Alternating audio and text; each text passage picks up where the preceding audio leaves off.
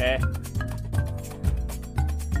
Salve, salve, senhoras e senhores, sejam muito bem-vindos, muito bem-vinda a mais um episódio do nosso Independência Cash nessa nova temporada, onde a gente está entrevistando bateristas para saber um pouquinho mais sobre as suas práticas com a independência. Aqui você já sabe, a gente fala muito sobre práticas pedagógicas, educativas, performance, muitas curiosidades nesse mundo da independência. E hoje, meu povo, eu tenho uma alegria de a vida aí me presenteou um cara que eu já conhecia já faz um tempo sem saber, por conta aí de experiências do carnaval e quando a gente trocou essas ideias, puta, foi muito engraçado. Enfim, o cara é uma referência na bateria brasileira professor, baterista, compositor, tem inúmeros trabalhos, já faz assim uma coleção de pessoas que passaram ali, ó, pela canhotinha nervosa dele. E como vocês viram aí no começo do vídeo, para quem tá no Spotify, depois vem aqui no YouTube para ver esse cara tocando. É uma verdadeira aula, uma humildade em pessoa e sem mais, sem menos, meu povo. Rodrigo Brás Digão, dá um salve aí, querido. Como é que você tá, Dani? Tudo bem? Ei, Olha, antes de mais nada, é um prazer falar com você, com o pessoal que está nos ouvindo, pessoal que vai nos ver também, e falar sobre independência, falar sobre bateria, falar sobre esse universo percussivo, seja ele individual, ou seja ele esse aglomerado de coisas que é a bateria. Para mim é um prazer enorme. Então vai ser um papo bem gostoso, continuando o papo que a gente se conheceu lá em Campos do Jordão. Foi um prazer enorme, viu?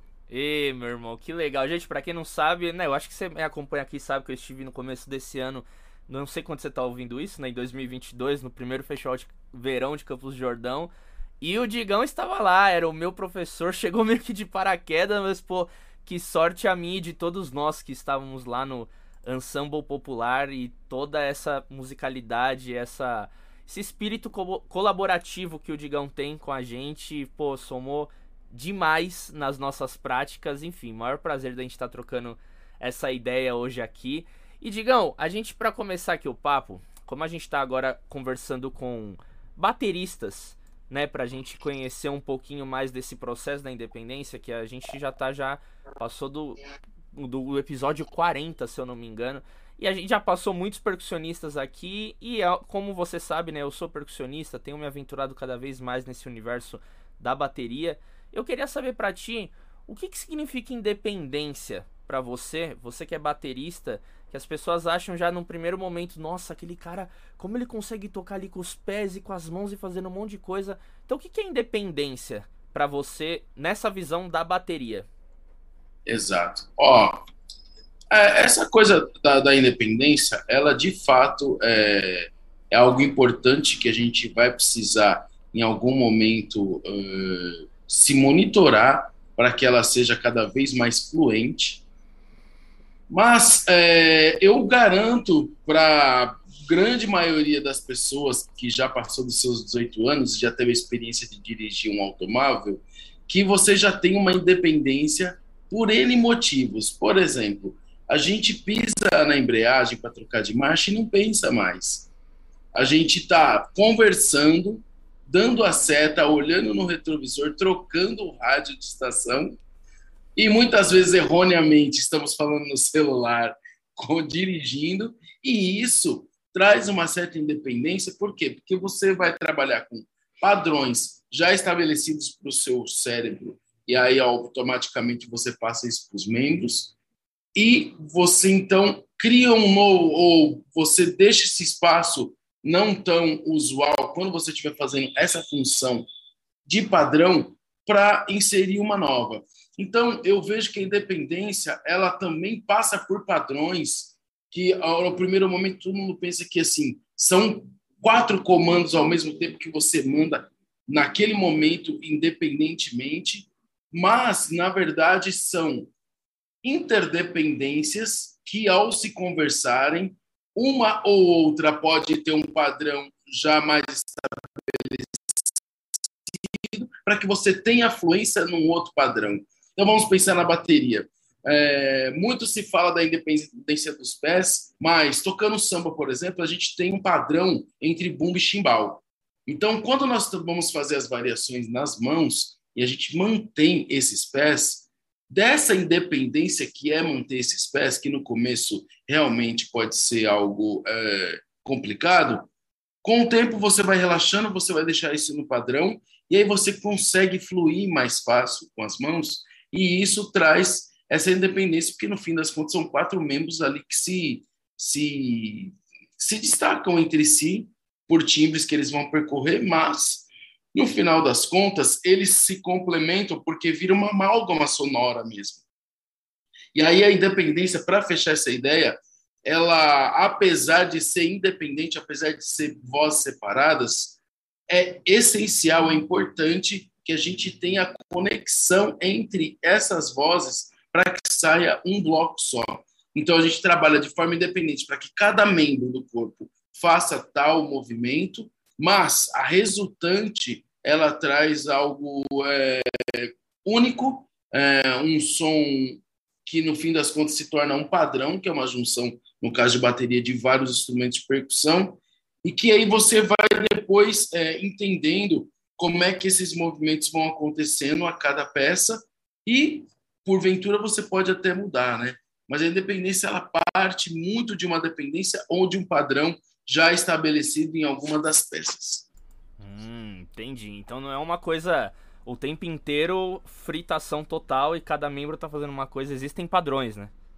Existem padrões. Existem padrões. Mesmo na, no improviso, a gente cria é, memórias musculares, a gente cria uma série de, de, de, facilidades que aí a técnica né, e a persistência no, na repetição dessa, de movimentos fazem, que aí você não pensa tanto, ou pelo menos você vai deixar a cabeça mais livre para outros movimentos, para outros detalhes melódicos é, na bateria ou na percussão, que aí sim você, num certo momento, assim, opa, então agora aquele, aquele padrão que a gente já estava estabelecido, com mais essa melodia, eu posso ter que revisitar novamente todos os padrões agora para juntar um novo bloco. Entendi. E você acha, Digão, pelo fato da bateria ser um set fechado, digamos assim, né? A gente tem o drum set tradicional ali, bumbo, caixa, chimbal, tons, etc. É mais fácil de criar esses padrões, porque no meu caso como percussionista, às vezes a gente monta setups a cada trabalho, a cada demanda e putz, a gente às vezes até estuda alguns padrões, mas não é uma coisa tão Sabe, sei lá, pensa batera, aquela condição tá, tarará, tarará, tarará, ou tarará, tarará, de, de tanto no chimbal, no ride, ou outras e outras padrões que vão ter. Você acha que a bateria, ela proporciona, de certa maneira, um caminho pedagógico mais fácil para montar essas padronizações? Ou não, é tipo, depende da pessoa que está ali, enfim, como que é isso para ti? É claro, né? É, dentro de tudo dentro de, toda essa massa de estudantes tal, tem pessoas que têm mais facilidade, tem pessoas que têm menos facilidade rítmica, melódica, mais facilidades com padrões, menos facilidades com padrões. É, eu encaro assim, se a gente estuda padrões e esses padrões eles vão estar vinculados a certos membros, por exemplo, no meu caso que sou canhoto, geralmente eu faço conduções com mais notas com a mão esquerda.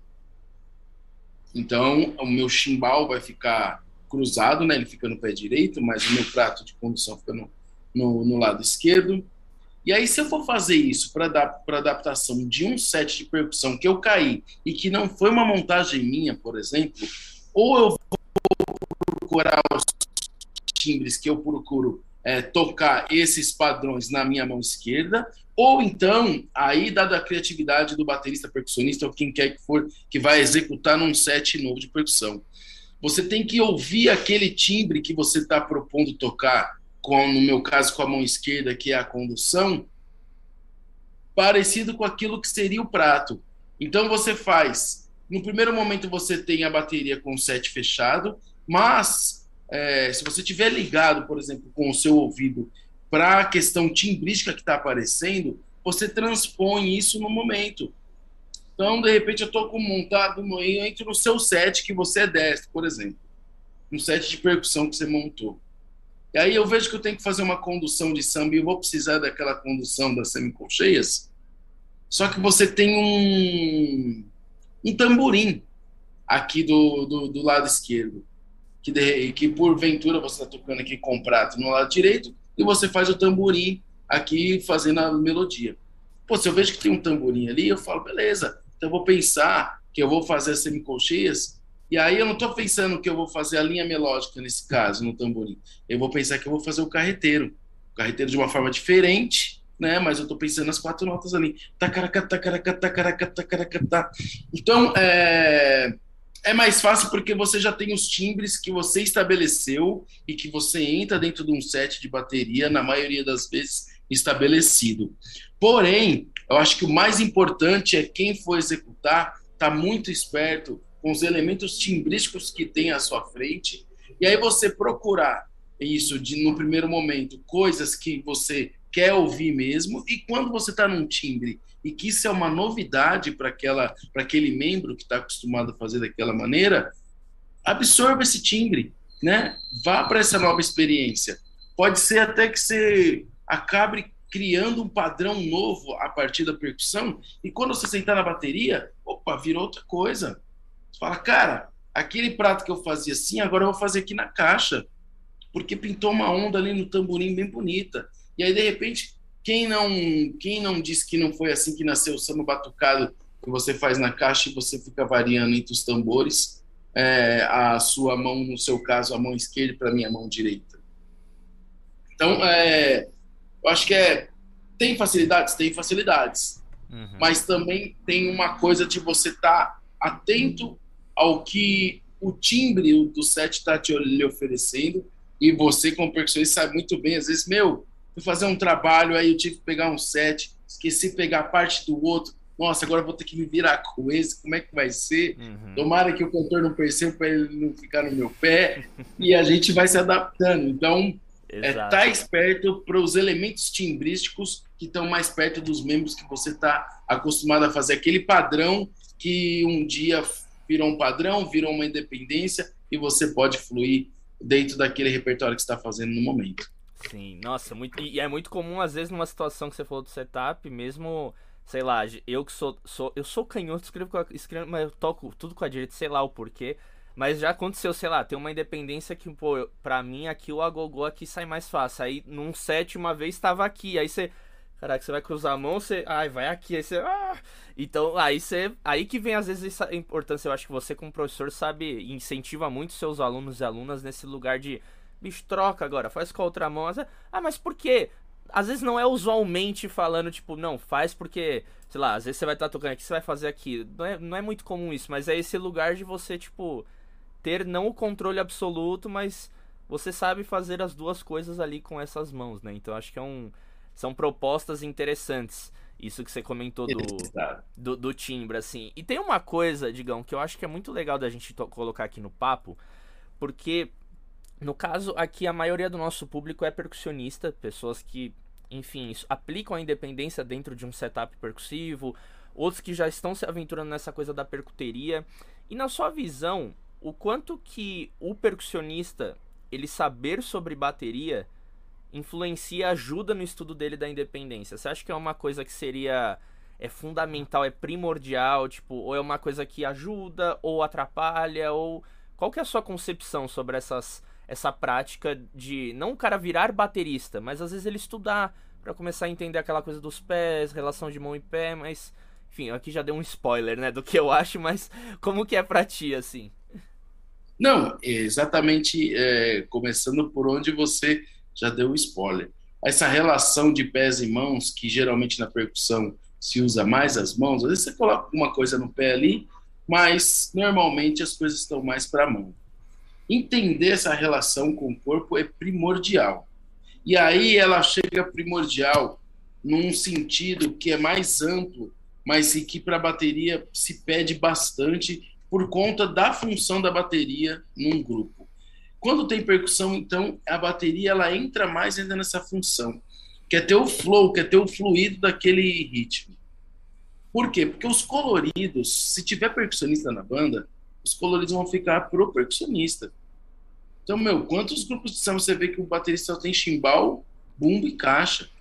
Assim, cara, não vai por tom. A gente tem rebolo, tantã, sabe, surdo, tem um monte de coisa.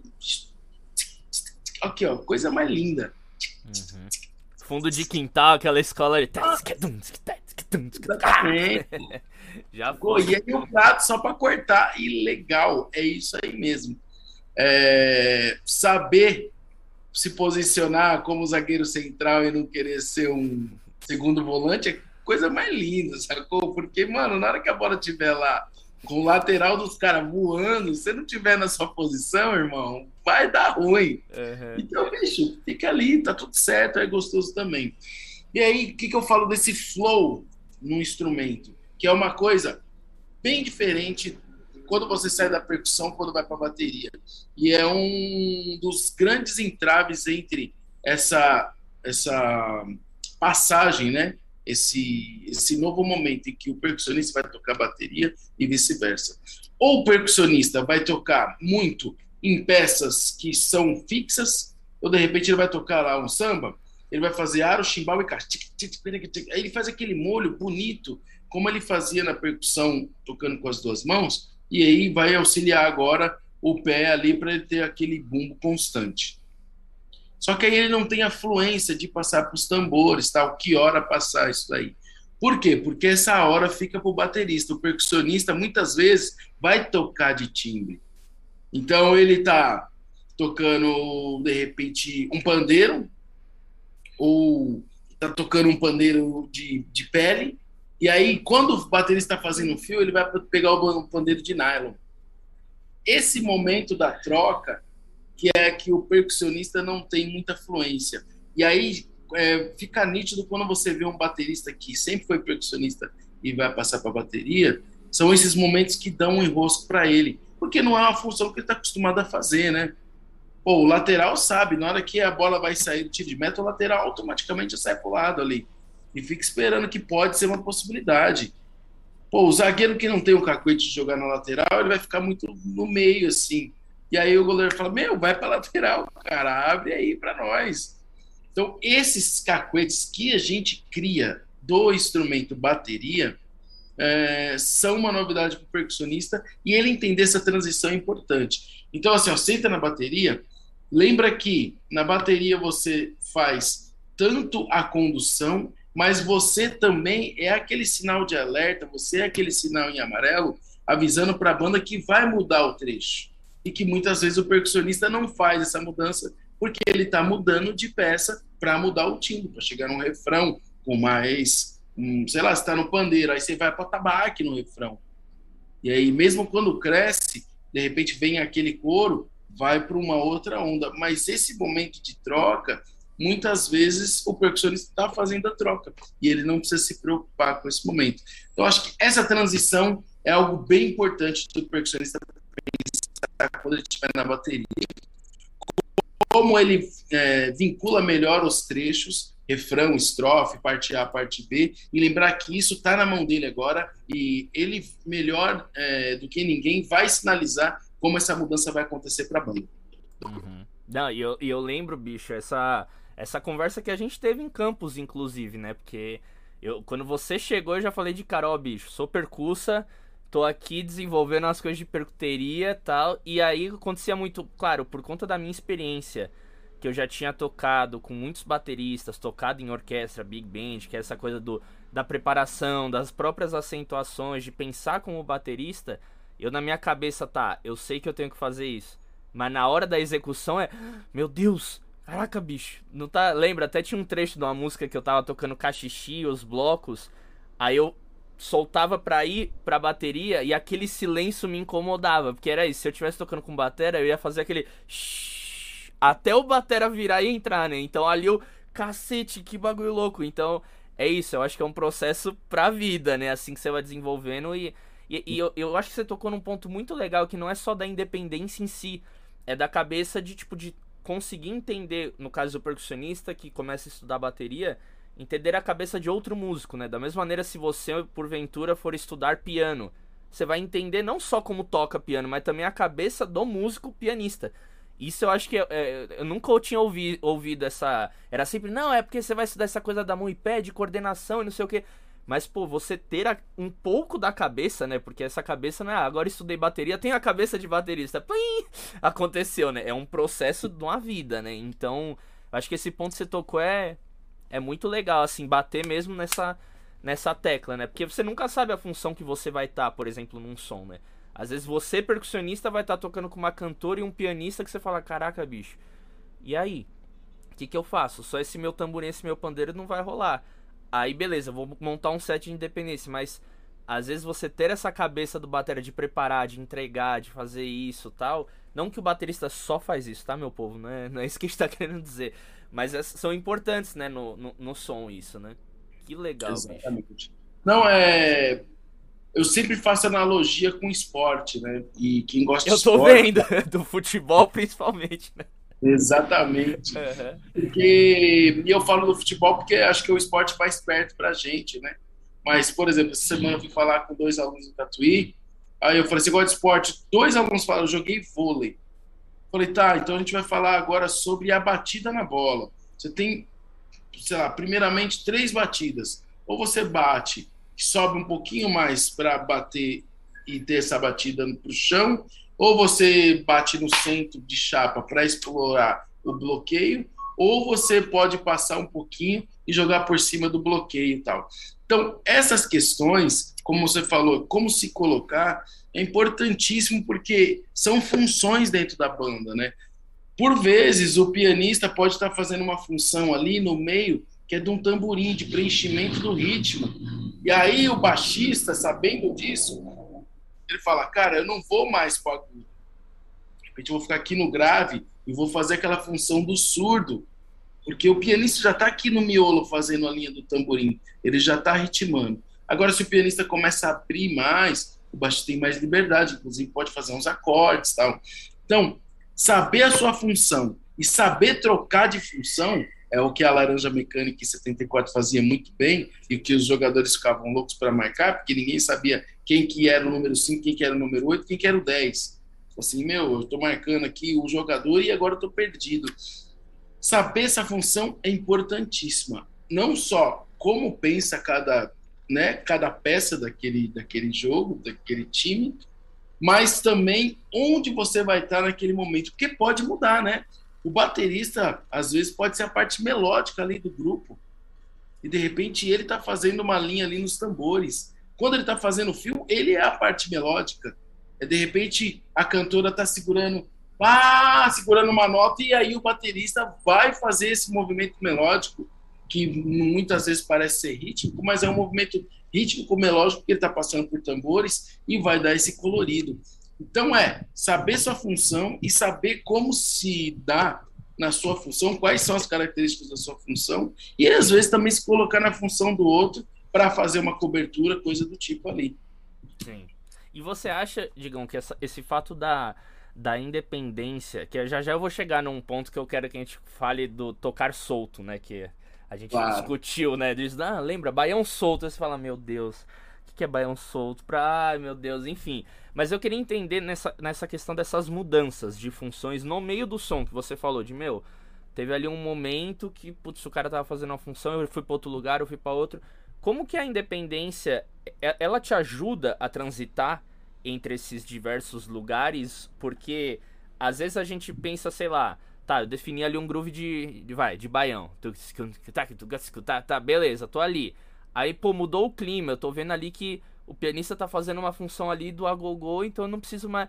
Então, pô, eu vou criar outra coisa. Aquele se eu criar outra coisa, você se é, remete a padrões que você já estudou e repertório que você tem de baião, ou você na hora cria e essa questão de criar a independência tipo é um fator que ajuda você a ficar relax assim a, a fazer ali naquele momento, tipo, pô, sei lá, você esbarrou no ar, o caraca, não vou brincar aqui com esse ar, vou fazer aqui um negócio e tal. Porque eu percebo às vezes muito isso, tipo, você fala, caraca, bicho, será que ele, ele tem todo esse repertório de levada, né, de bases assim dentro de um ritmo ou ele tá ali na hora construindo e tipo, será que isso é assim na hora mesmo? Ele tá tipo, tá tão automático ou enfim, essa questão da independência ela tá envolvida nisso ou são padrões que você já estudou e você só tipo, ah, vamos, vamos aqui agora, vamos ali. Óbvio que não é uma coisa tão Vou na caixinha A agora. Ah, já tem alguém. Ah, vou na B, vou na C.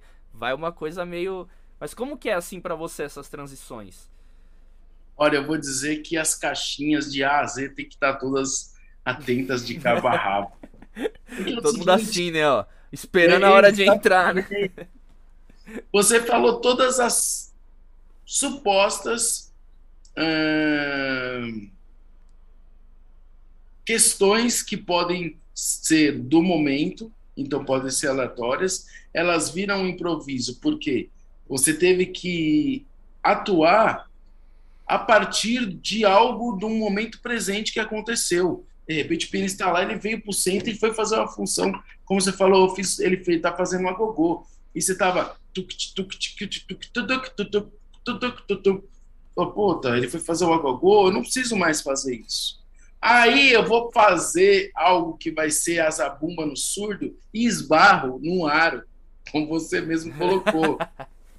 É. Falei, cara, se eu deixar esse, esse esbarro aqui do aro é, sozinho, vai parecer que foi um esbarro.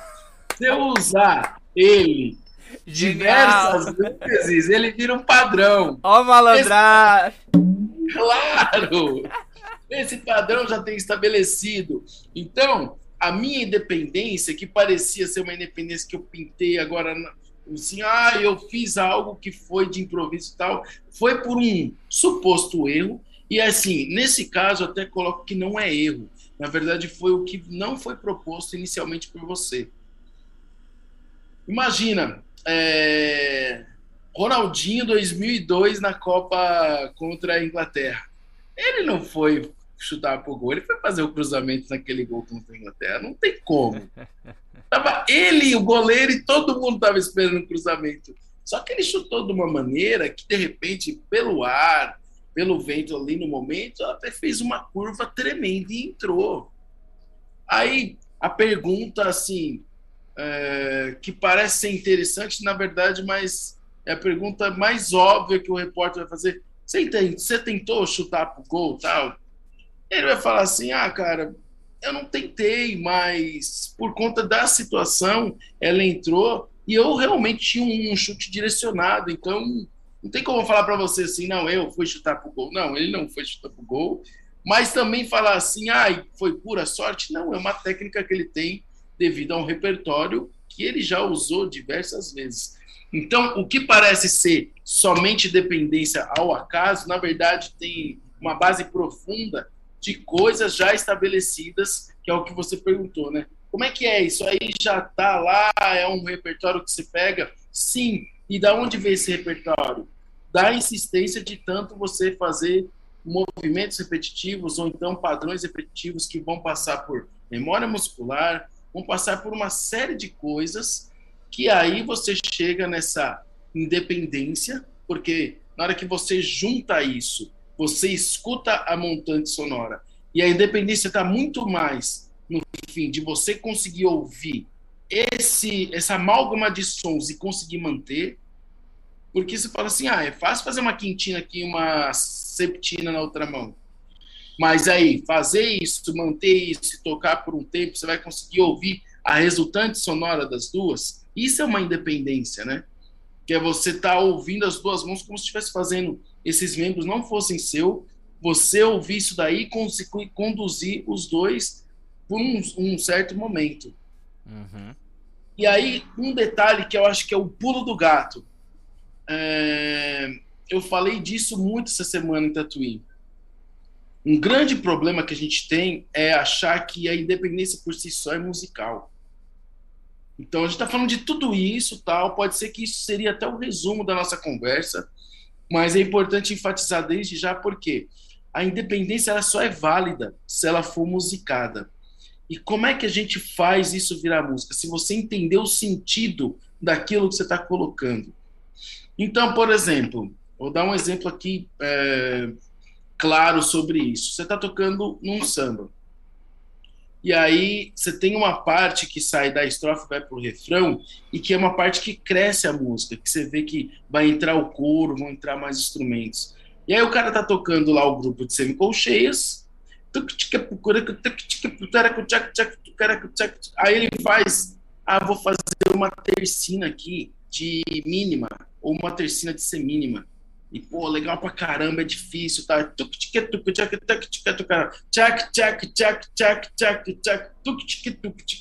Ou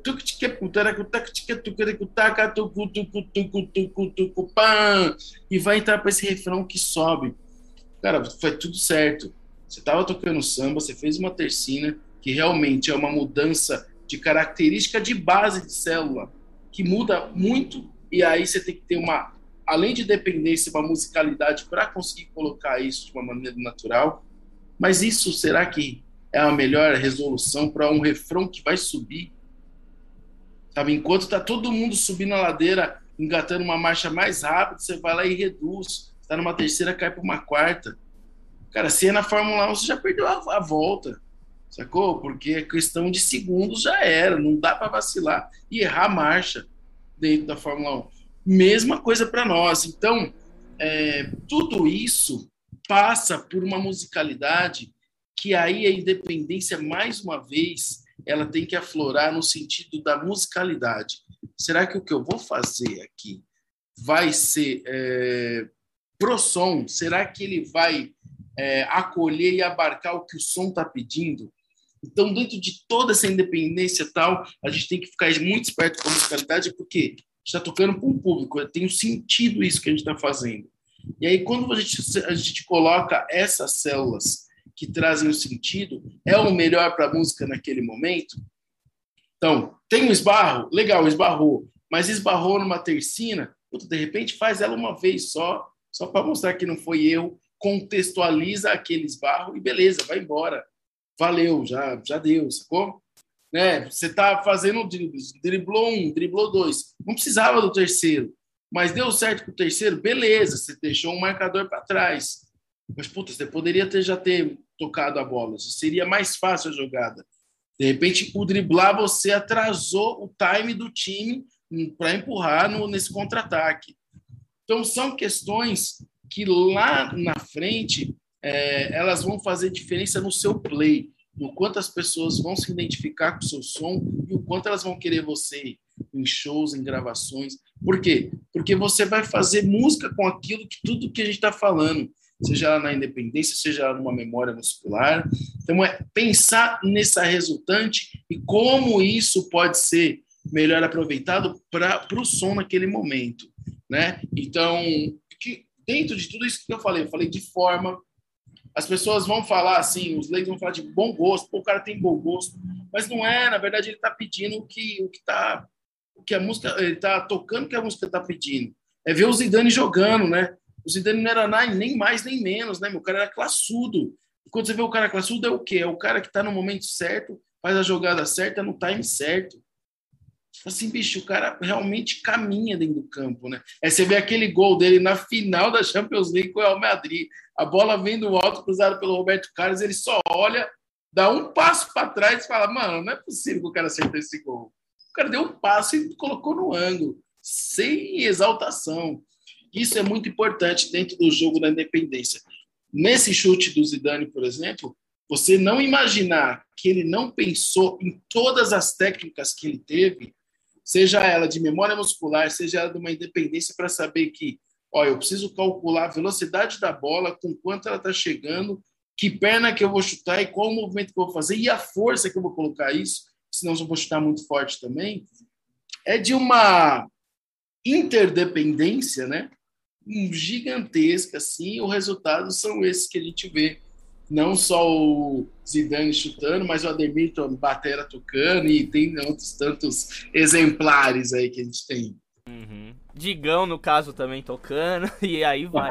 Mas é, bicho, eu acho que esse estado de flow que você falou é louco, né? A gente às vezes não entende o quanto que a, as horas na, né, de bunda na cadeira, estudando, estudando, puta, você não vê sentindo, mas na hora do play é o reflexo, né? Você acha que o cara, pô, a bola tá vindo, deixa eu calcular, eu preciso pular um metro, eu tenho que rotacionar o meu corpo e aí eu vou fazer esse movimento de inclinação 28 graus para bater na bola. Bagulho é pum!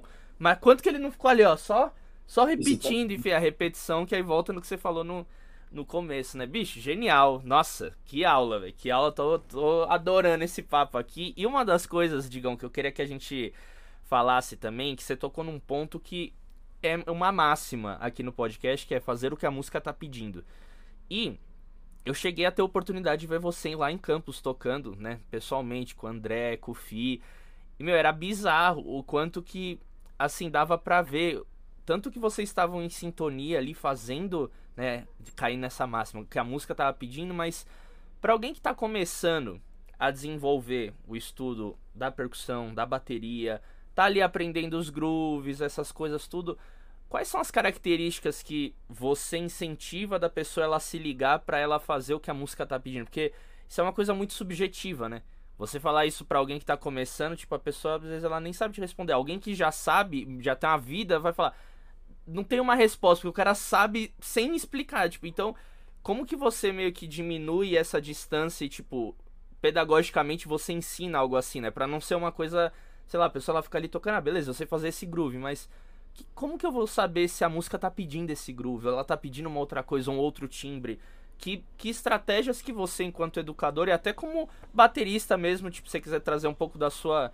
Óbvio que você tá totalmente alinhado, você como professor, você como performer, né? Mesma coisa, mas como que você ensina, tipo, fazer o que a música está pedindo, sabe? Como que é isso? Ó, acho que antes de mais nada, a gente tem que falar de um detalhe importantíssimo que é a linguagem. Então, é, sem contexto, a gente não chega a lugar nenhum.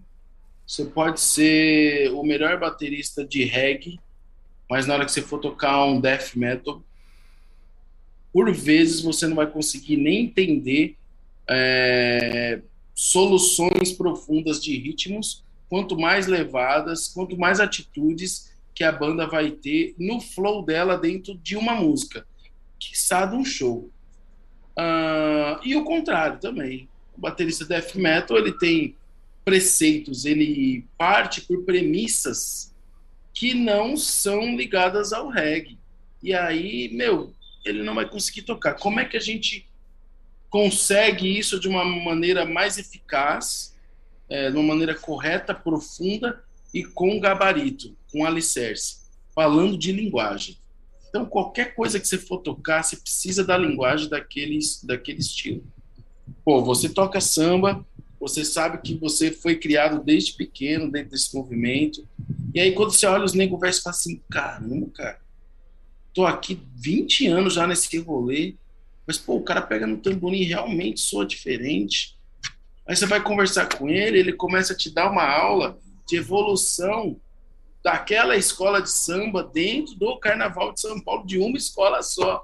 Você fala, é, realmente tem um, tem, tem um pedigree aí, né? Ele conhece muito da linguagem do que ele está falando, e aí ele fala assim, cara, hoje em dia as frases sincopadas elas chegaram de um jeito que na década de 80 os tamborins não tinha nem praticamente tinha chamada e o carreteiro, e o resto era frase para apoiar o canto. E hoje a gente está nesse malabarismo do, do tamborim, que eu acho bacana pra caramba, porque é evolução do instrumento. Os caras fazem cada coisa assim no tamborim. Cara, o tamborim em si virou um show, né? Ele em si dá para fazer muita coisa. Assim como, sei lá, o Carlos Stasi com o Reco Reco na universidade levou o Reco Reco para um lugar inimaginável, né? Então isso é super bacana. Mas faz, é, tá na linguagem do ritmo que você vai propor. E tá na linguagem, ela não se limita à música. Aí é o detalhe. Quando a gente fala de linguagem, a gente fala de contexto social. Quando a gente fala de contexto social, é tudo que envolve aquela linguagem. É a comida que se é praticada naquele, naquele, naquela comunidade, é a forma que se dança aquele ritmo, porque a gente está falando de música brasileira e música brasileira tem muito a ver com manifestação cultural. Então, basicamente, as manifestações culturais têm uma marcação corporal muito forte para identificar uma da outra. Às vezes a pessoa fala assim, pô, eu vejo, sei lá, um fandango a catira ou um cururu, eu acho a mesma coisa. E são ritmos é, de São Paulo, o que é legal pra caramba, porque todo mundo acha que São Paulo não tem ritmo tradicional. Tem muita manifestação aqui, só que as nossas manifestações estão vinculadas ao interior, diferente de a maioria dos estados. Se você vai para Recife, a capital está com a manifestação cultural. Se você vai para o Rio de Janeiro, a capital está com a manifestação cultural. Em São Paulo, a nossa manifestação está no interior. Aí todo mundo fala que São Paulo não tem manifestação. Não tem, tem muita coisa. Então, dei exemplo do cururu, a catira e o fandango. O que marca a diferença entre elas, às vezes, é questão cultural na letra e a dança. E se você ver ritmicamente, às vezes uma pessoa fala assim, ah, é meio um baião. Porque tem o lance da viola caipira e o jeito de tocar, o cara vai falar, ah, é um baião. Para quem não tem a profundidade dessas linguagens. E aí, meu, o cara da, do fandango, ele olha o cara da catira e fala assim, não tem nada a ver isso aí que você está falando. Do, dentro da minha comunidade, a sua não tem nada a ver.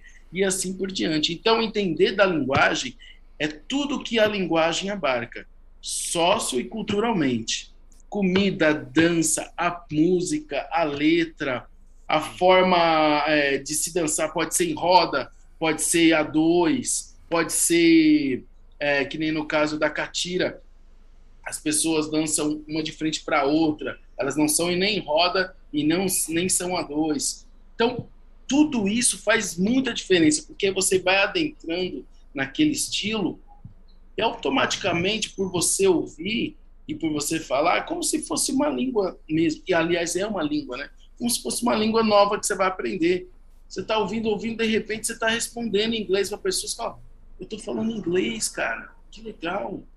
Por quê? Porque você está aberto para responder aquela linguagem e para absorver tudo que ela está te oferecendo. E aí você entende, de repente, é, no basquete, por que os caras são marrentos daquele jeito, porque existe aquela provocação. E diferente de outros esportes que não tem essa provocação, mas os caras saem na mão dentro do jogo, no basquete, se você empurrar um pouquinho diferente, já é expulso os dois e acabou. Porque assim, amarra o bullying é só na verbal. Se partir para o físico, vocês não entenderam nada. Até porque são esportes de contato.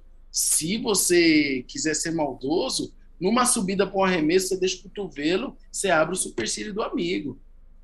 E no caso do basquete, ainda como é franquia, os caras trocam de time a toda hora, no meio do campeonato. E os então, caras são grandes, né, pai?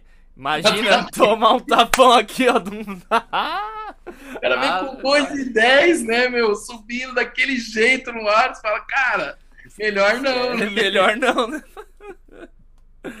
Ai, então, cara. todas essas questões vai estar muito vinculado com a profundidade do que a gente entende como linguagem. E linguagem no sentido amplo, sociocultural. Então, entender os ritmos é trazer essas tendências socioculturais de cada estilo para dentro do, do seu instrumento, no caso da bateria, como a gente está comentando, ou no caso da percussão, né? Hum. Que assim, vamos pensar até timbristicamente. Pô, você vai tocar um forró, você vai levar a zabumba, que é um, um surdo curtinho. E aí, só que você vai tocar numa escola de samba, você não vai com a zabumba apesar né, do samba de São Paulo ser chamado samba de zabumba, que a gente tem muita influência, né? Você vai estar com um surdo. Então, questão timbrística é muito importante. Você vai tocar dentro de uma música cubana e você não vai levar repinique, você tem que levar o timbales, timbales que é outro som. E ainda mais quando a gente está falando desse universo percussivo e baterístico, tem características timbrísticas que são muito características dentro daquele movimento sociocultural. Cara, se não tiver com aquilo lá, legal, você vai tocar, mas não vai soar. Então, linguagem. Linguagem é a coisa mais importante. É conversar com os matutos, conversar com os mais antigos, aqueles que detêm é, a força do movimento sociocultural e entender ali até linguagem, a forma de falar, a forma de se colocar, né? Qual que é o respeito? Para entrar numa roda de capoeira, como é que se coloca para entrar numa roda de capoeira? Então você vai, você toca samba e vai lá na roda de capoeira querer tocar o pandeiro capoeira, não é o momento de destaque lá do pandeiro. O pandeiro ele é complementar ali. Então, todas essas questões elas permeiam muito a coisa da linguagem. Exatamente. Não, você bateu num ponto que o, o Douglas também passou aqui, o Douglas Alonso, e ele falou dessa questão da linguagem, né? Ele que ele é semicolcheia loucura ali no samba, então eu acho que esse ponto ele resume bem, né? Porque a partir do conhecimento que você tem da linguagem, às vezes não é nem um conhecimento tipo muito profundo, muito, porque meu, a gente não tem vida suficiente para se aprofundar em todos os estilos, em todos os ritmos, vivenciar, tipo, eu sou do samba, eu sou do carnaval, eu vivo isso e tipo, meu, a, a minha vida inteira e pretendo continuar, mas óbvio que no meio disso eu vou conhecendo outras coisas. Sempre você vai ter um lugar ali que você, né, tenta fazer uma analogia ali, você joga em casa, né? Você tá em casa, você, pô, velho, a torcida aqui tá comigo, vamos embora. Agora você vai jogar lá em outro país, outro clima, outra temperatura, outra. Opa. Na neve. Na neve. Ferrou, bicho, não dá, entendeu? Então, acho que é isso, bicho. E uma coisa que, que também a gente tá caminhando aqui já pro, pros finalmente, digam, você como professor, pô, o que eu tenho de idade você tem de professor e dando aula numa instituição. Então, no caso, você tem muita experiência nesse lugar de como ensinar a independência, né? Então, pensando num caminho é, didático assim, como que você começa a desenvolver a independência com os seus alunos de bateria? E até é legal, assim, para quem é percussa que tá ouvindo isso, tenta filtrar e também trazer, entender às vezes um fundamento que existe ali por trás e, meu, vou adaptar isso que ele falou de bumbo e caixa, vou usar de Colbel e atabaque, ou enfim. Quais são os primeiros exercícios que alguém que está estudando bateria vai começar a, a estudar independência, assim, na tua opinião? Claro. Eu acho que, como eu não estava falando de memórias, e eu falei muito de memória muscular, mas aí eu vou também trazer para a memória auditiva do que os instrumentos na sua junção vão é, ocasionar no final do, de cada groove, de cada período ali que você estabelece. Vamos, vamos pegar pelo samba. É, toda vez que eu vou falar de um aluno, assim, um aluno do zero, ou um aluno que está começando e não entende ainda desse universo, ou de qualquer outro universo é, que, que você vai precisar dessa independência, eu sempre vou falar assim, ó, você tem que pegar a menor unidade rítmica que se mantém, que geralmente é aquele instrumento condutor, coloca ele primeiro, porque aí você, colo colocando esse primeiro instrumento, você consegue encaixar os outros em cima dele e começa a ver as variantes dentro dessa possibilidade que é contínua, o que que vai estar tá tocando o que com o que e por que que sai aquele som já que você toca. Ora, pensando nas quatro semicolcheias, ora você toca na primeira e na terceira, ora você pode tocar na segunda ou na quarta. O que que a resultante sonora disso vai te dar de sensação? Porque, mais uma vez, a gente está falando de dependência tal. Se você não entender o que isso está te voltando. Então, porque você vai, você comanda o instrumento para falar, você vai fazer isso. Se você não entender a devolutiva do instrumento, vai tudo por água abaixo, porque você vai ficar só lá reproduzindo algo. É como se você pegasse um texto em, em sueco, lesse as palavras com todos os seus destaques, mas não soubesse o que ela está falando. Né? Você não tem, você não entende o sentido dela. Então, você lê, mas o que aquilo quer dizer, eu não sei. Mesma coisa para música. Então vai lá, pega o instrumento que tem a menor célula ali, ou que uma, tem uma célula constante, mantém aquele instrumento. E aí quando você vê, por exemplo, a linha do tamborim que vai entrar em cima do chimbal, vamos pegar o tamborim, o tamborim tradicional, cat, cat, carac, tac, tac, tac, tac, tac, tac, tac, tac, tac, tac. Cara, eu sei que o tamborim começa então no primeiro tempo, ele dá na segunda e na quarta semicolcheia. Então eu tenho que ouvir, antes de mais nada, ouvir essa fluência, esse flow do do TK, do TK, um do TK. E sentir que esses números, eles não são meramente colocações, porque a gente poderia falar 15, 90, 12, 17. Eu falei uma sequência de quatro números. Mas quando eu falo 1, 2, 3, 4, esse 1, 2, 3, 4 ele tem um sentido de que, quando eu falo o primeiro ali, ele tem uma resolução é, no sentido. Quando eu falo da segunda, ele traz uma outra coisa. A terceira, uma outra coisa. E a quarta, uma diferente de todas as outras. E também uma bem distante do tempo de origem. Então, vamos fazer um resumo rápido de sentidos. A primeira é um repouso. A primeira é um lugar que é, pensando no metrônomo, pensando naquilo que todo mundo quer chegar, que é algum lugar é, de comum acordo, a primeira está nesse lugar. Então ela é um repouso. Um do TK, um do TK, um do TK, um do TK. A segunda, vamos pensar que é um. Colocar de formas bem coloquiais, tá? Um susto depois da primeira. Então é, você escuta uhum. aquele repouso na primeira, só que aí você toca um, logo um pouquinho depois dela.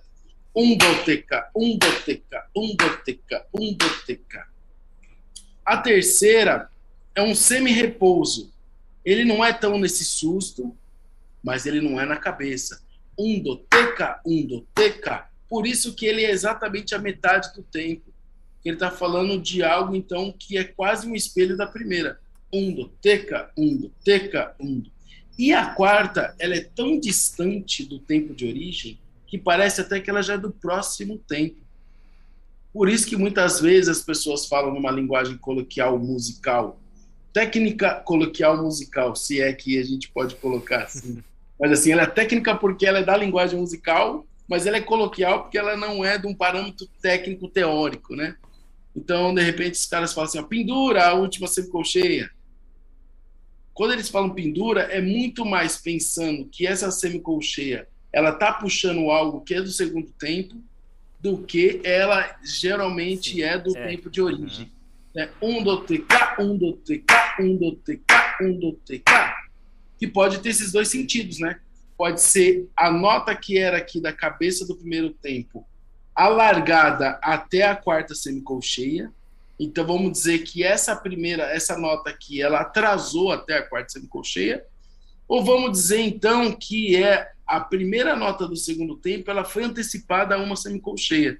Isso acontece demais no mundo do samba.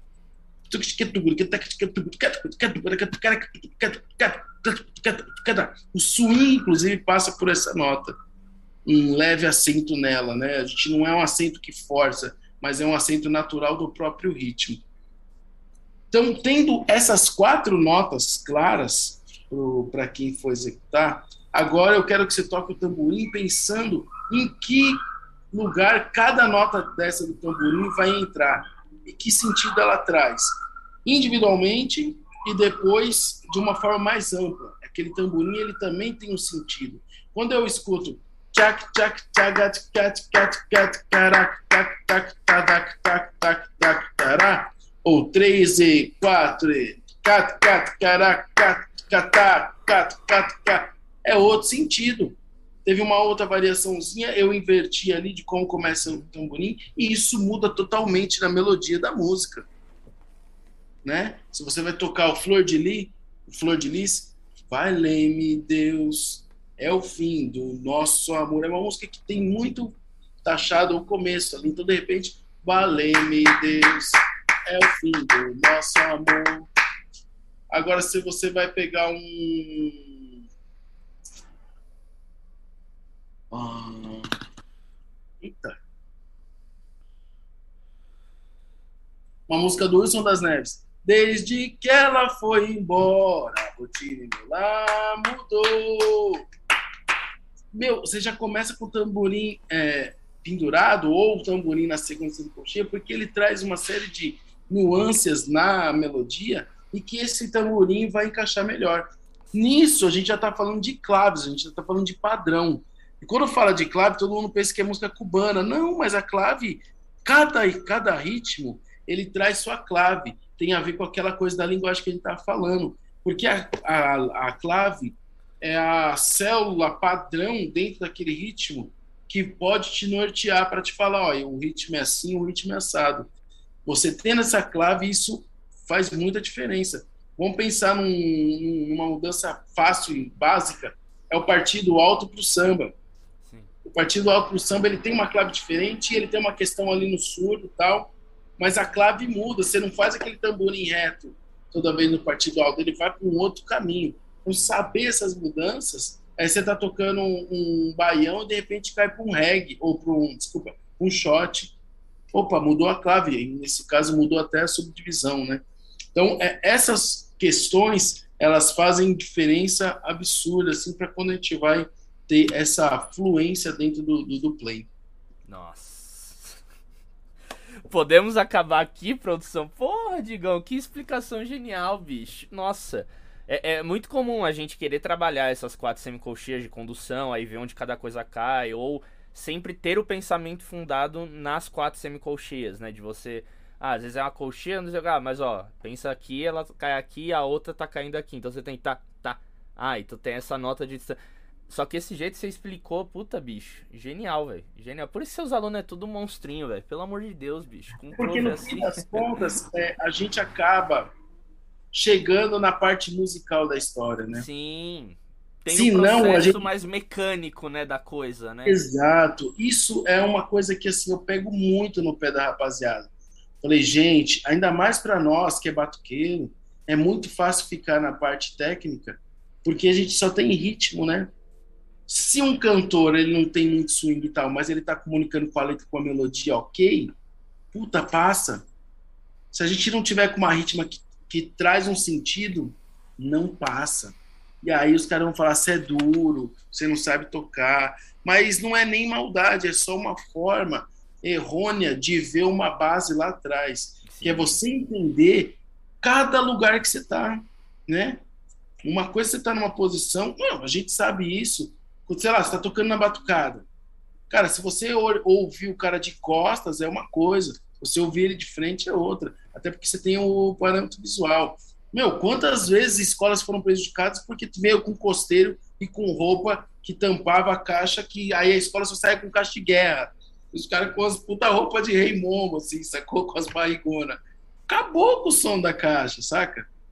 Assim, velho, tem que pensar, gente. Peraí, roupa leve pros ritmistas, pelo amor é. de Deus. Exato. Né? Aí, aí, mano, vamos tocar então para cima. Você vê que escolas que são embaixo, assim, com escolas que são em cima, a diferença é grande, porque além de ser mais aguda, geralmente estão vindo com as vazadas, é, o som daqui fica mais na orelha de todo mundo. Então, são questões que a gente tem que levar em consideração e tudo isso é baseado no sentido. Só, só tem sentido, é, até é, uma redundância, se a gente entender é, a, a, própria. A, a, o próprio sentido que aquilo que a gente está colocando é, musicalmente é, vai fazer para o ouvinte. Lembra assim, ó, vamos pensar num quadro rápido. O público é leigo, ele só tem a sensação de uma forma é, pura, porque ele não está pensando em tecnicidade nenhuma, mas ele pode ser enganado também porque ele não tem a tecnicidade, então ele pode achar que uma coisa é outra, pode achar que três coisas diferentes é a mesma coisa. Uhum. O músico, ele tem a tecnicidade, é aquele cara que estudou, sabe colocar, sabe falar com os outros músicos, primeira, segunda, terceira, quarta, semicolcheia, e aí o bailarino da banda tá só olhando aqui, ó. Ou o dançarino, ele fala assim, cara, não entendo nada que vocês estão falando, uhum. mas eu sei que se você fizer tão, o meu pé direito tem que vir depois do pé esquerdo, e a minha tecnicidade é saber como é que eu me posiciono no corpo. Até que a gente chega no próximo passo, e aí é a arte em si, a arte pura em si. Por quê? Porque você conseguiu dar a sensibilidade, você conseguiu dar o sentido para quem está ouvindo. O dançarino, ele vai saber que é jogar. Que, por exemplo, quando você faz ele, ele joga o corpo de uma maneira diferente tum, tum, tum, tum, do que quando você vai para a terceira semicolcheia. Meu, melhor coisa para ver é uma boa passista ou uma boa representante da bateria, rainha da bateria. Esses dias mesmo tava o mestre Marcão tá colocando direto lá o começo da batucada a rainha da bateria, meu, ela faz os movimentos da bateria no corpo de um jeito assim. Cara, ela conhece todas as convenções e ela demonstra no corpo o que, que é para ser tocado. E aí, essa é a tecnicidade, por exemplo, da dançarina. A nossa é falar de semicolcheia, mas no fim das contas, se ela tivesse sozinha dançando, sem nenhuma batucada, Ali, né? todo mundo ia ver e falar: Meu, é isso. Nossa! Uhul. Ai, bicho, genial, é genial. Eu, eu lembro do. Eu sempre uso esse exemplo aqui que me marcou de um jeito muito forte, digamos. Foi o Ari Colares falando numa aula do corpo do sambista. Como eu vim do oh. samba, eu nunca tinha reparado nisso, né? E aí ele falou, cara, se você pega um sambista tocando numa roda, o cara não tá assim, ó. O cara tá assim, ó. E aí ele foi analisando. Se você for ver, ele tá a marcação do surdo no pé. Aqui, o balanço da semicolcheia do Ganzá aqui o contratempo e ainda ele tá tocando. Então, bicho, só o cara, você já olha. Você já vê tudo isso no corpo do cara, por mais que o cara tá tuk tuk tuk tuk tuk. Então é muito louco essas relações além do tocar, né? E, e às vezes a gente tá tão mitolado em não, como que é o, o, Open e não sei o que. E, bicho, às vezes, sei lá, você vê alguém tocando Jexá, você já vê o corpo da pessoa, você já vê ali o orixá dançando no meio da. Sabe? É, até a gente tava, né, no, lá tocando cantilena, né, do André, que era um boi, né? E aí você falou, bicho, aqui ó. Jogando pro corpo e ficou nítido, assim, durante o festival todo, na minha cabeça, assim, essa cena de você dançando, assim, né? Ali pequenininho, baixinho, pra quem não sabe, o Digão, baixinho aqui, assim, pá, aqui, Dani. Traz pra cá, bicho. Eu tocando. Relaxado, eu falei, bicho, olha isso, né, velho? Como coisas além musicais, né, que a gente precisa estudar e que ajuda na nossa parte musical, né? Velho, genial. Genial. Digão, obrigado demais, velho, por esse papo. Fico extremamente lisonjeado e que bom que isso vai ficar aqui disponível para depois voltar no meu caderninho, anotar tudo aqui, um monte de coisa que você falou que nossa, tá burbilhando aqui na minha cabeça e acredito que você tenha contribuído muito aí, tanto com o programa como as pessoas que estão assistindo e é isso, meu irmão. Deixa suas considerações finais aí sobre música, carreira, vida, o que você sentir seu coração falar, onde que a gente pode achar mais do seu trabalho. Tem disco aí autoral, tá tocando pra caramba, fala aí dos projetos, divulga suas redes. E é isso, meu irmão. Obrigado demais, viu, bicho? Eu que agradeço, Dani, porque falar de música, falar de vida, né? Porque no fim das contas a gente a música está vinculada com a arte, a arte está vinculada com a vida, não tem como fazer isso de, em forma separada. E se a gente for, pensar, a vida é uma arte mesmo, né? Então, a, a forma com que você relaciona, que é você fazer uma comida e ver, por exemplo, como é que ela se armou no colorido, né? Você faz um arroz, aí você faz algo que seja claro tal. Você precisa de um colorido ali. E aí o balanço a gente come com o olho também, né? A gente arma a casa e, e deixa harmonicamente a distribuição entre sofá e mesa tal, porque isso é uma forma artística de se viver, né? E não tem como a gente desvincular isso com a música. Então, falar disso é falar da vida, e falar da vida é muito gostoso, né? Coisa que a gente passaria horas aqui. Peraí, eu vou pegar uma água só ali para para molhar as palavras e vamos, vamos nessa. É, prazer enorme, prazer enorme trombar você, prazer enorme falar de batucada para uma pessoa que vive isso desde pequeno, que vive isso de forma intensa. É uma delícia. Eu tive contato mais forte mesmo com as batucadas a partir de 2013, ainda por uma entrada não é nem porta dos fundos, nem da porta da frente, a porta lateral ali, e fui julgando. Mas é, para quem tem o compromisso da música, para quem tem o compromisso da arte, é, e quando eu tive esse chamamento, eu entendi que era algo que eu teria que me dedicar, porque além de você direcionar é, tendências ali, né, quando você dá uma nota, e não por ego, né, porque você pode inclusive acabar com uma escola, ou você pode vangloriar uma escola que nem tem tanto esse prestígio porque ela não apresentou tanto esses, é, esse movimento artístico, técnico é, dentro da avenida. Então, é trabalhar de forma justa, assim, conseguir achar é, eventuais problemas que a bateria pode ter ali, foi um negócio bem importante e fez eu aprender demais N coisas na vida, inclusive socialmente né? Você lidar com uma comunidade, você lidar com o sonho de pessoas é algo que pode ser frustrante para essas pessoas. Então, saber se colocar para ser empático, inclusive, né, na hora de apontar erros tal, foi bem importante para mim. Então, fiquei muito lisonjeando, aprendo todo ano, a cada batucada que eu vou. Esse ano eu vou trabalhar no Rio novamente, eu trabalhei em 2020, e aí esse ano vou para lá também fazer o grupo de acesso é um outro universo. O Batucada do Rio de São Paulo são dois universos diferentes, até pelas suas nascentes, e é uma delícia ver tudo isso. É, e é isso, é falar da vida, falar do som, falar de batucada, falar de ritmo, falar de música é uma coisa maravilhosa.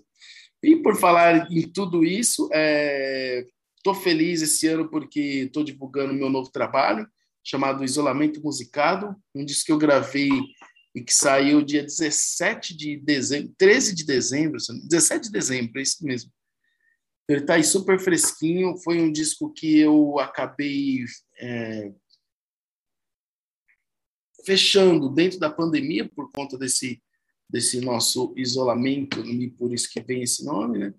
um disco que eu escrevi para sexteto, então eu me dediquei a escrever as melodias contrapontos para os outros instrumentos, que não é que é raro, mas é uma coisa não tão usual para baterista, porque a gente acaba não tendo harmonia nem melodia para nós, né? Mas foi é, eu adoro compor, assim, eu acho que é uma uma outra forma de você colocar os seus textos, né? E nesse caso musicais para fora, é você organizando melodias, harmonias e ritmos. Então, fazer esse trabalho foi bem bom. Então, para quem quiser, isolamento musicado tem nas plataformas digitais. Então, por aí tocando vários grupos, várias apresentações. Uma, umas... galera, uma galera ruim, né? Mais ou menos meia boca. Né? Tá começando agora, né? Seus aninhos de carreira. É, eu esses dias até dei a chance para um rapaz aí, né? Chamado Hermeto Pascoal. Foi muito legal. Ele aprendeu bem. Rapaz, esse show do Hermeto, eu falei que era o show da minha vida, assim, porque eu me dediquei uma vida mesmo para esse tipo de som, para esse segmento e para essa forma de desse olhar na música. Então, quando você está do lado, já tinha tocado com ele na Big Band, já tinha tocado com ele em outros, outras ocasiões, mas no grupo é uma experiência muito diferente. Assim. Eu me lembro que teve uma hora que eu estava tocando, começou uma música, e aí eu escutando a frase do piano, do baixo, que são as frases originais que estão lá na partitura, que tem que tocar e eu entro depois, né? Só que eu fiquei ouvindo e falei, cara, eu tô ouvindo o disco, eu tô há 20 anos atrás, eu tô nesse momento presente, eu posso executar, eu posso interferir. O que está acontecendo aqui, bicho? Que eu não estou entendendo nada, assim. E aí, eu, quando eu comecei a tocar, eu falei assim, cara, eu tô tocando. Aí eu olhei pro lado assim, eu tô tocando com os meus ídolos, cara. Que, que eu quero mais da vida? Ah, eu quero isso todo dia, então só se foi isso. E foi muito bom, assim, foi realmente uma experiência muito legal. Eu trabalho com o André Marques há 10 anos, toco o Kitiberê há 8, é, toco o JP, é, saxofonista do meu grupo tal. E aí agora você tocar com todo mundo junto nessa energia, né, que, que permeia todos os nossos dizeres que é o Hermeto Pascoal, foi uma experiência, assim, realmente é, muito diferente de muita coisa que eu já fiz por aí. Que lindo, velho. Não, eu fiquei emocionado quando eu li aquele seu texto tal. Foi, foi foda. Eu fiquei me imaginando daqui uns anos eu numa situação dessa, com uns meus ídolos também. Putz, genial, bicho. A sua, sua alegria, suas conquistas são inspirações para muita gente, para mim também. Então, é isso, irmão. Demais. A gente falou desse... disso, né? A gente falou é... assim. Na verdade, cada um que consegue uma vitória é uma vitória de muita gente. Porque é, todo mundo que está vibrando com você, né? É, você fala assim, cara, que legal, puta, é isso aí, vamos junto, puta, conseguiu.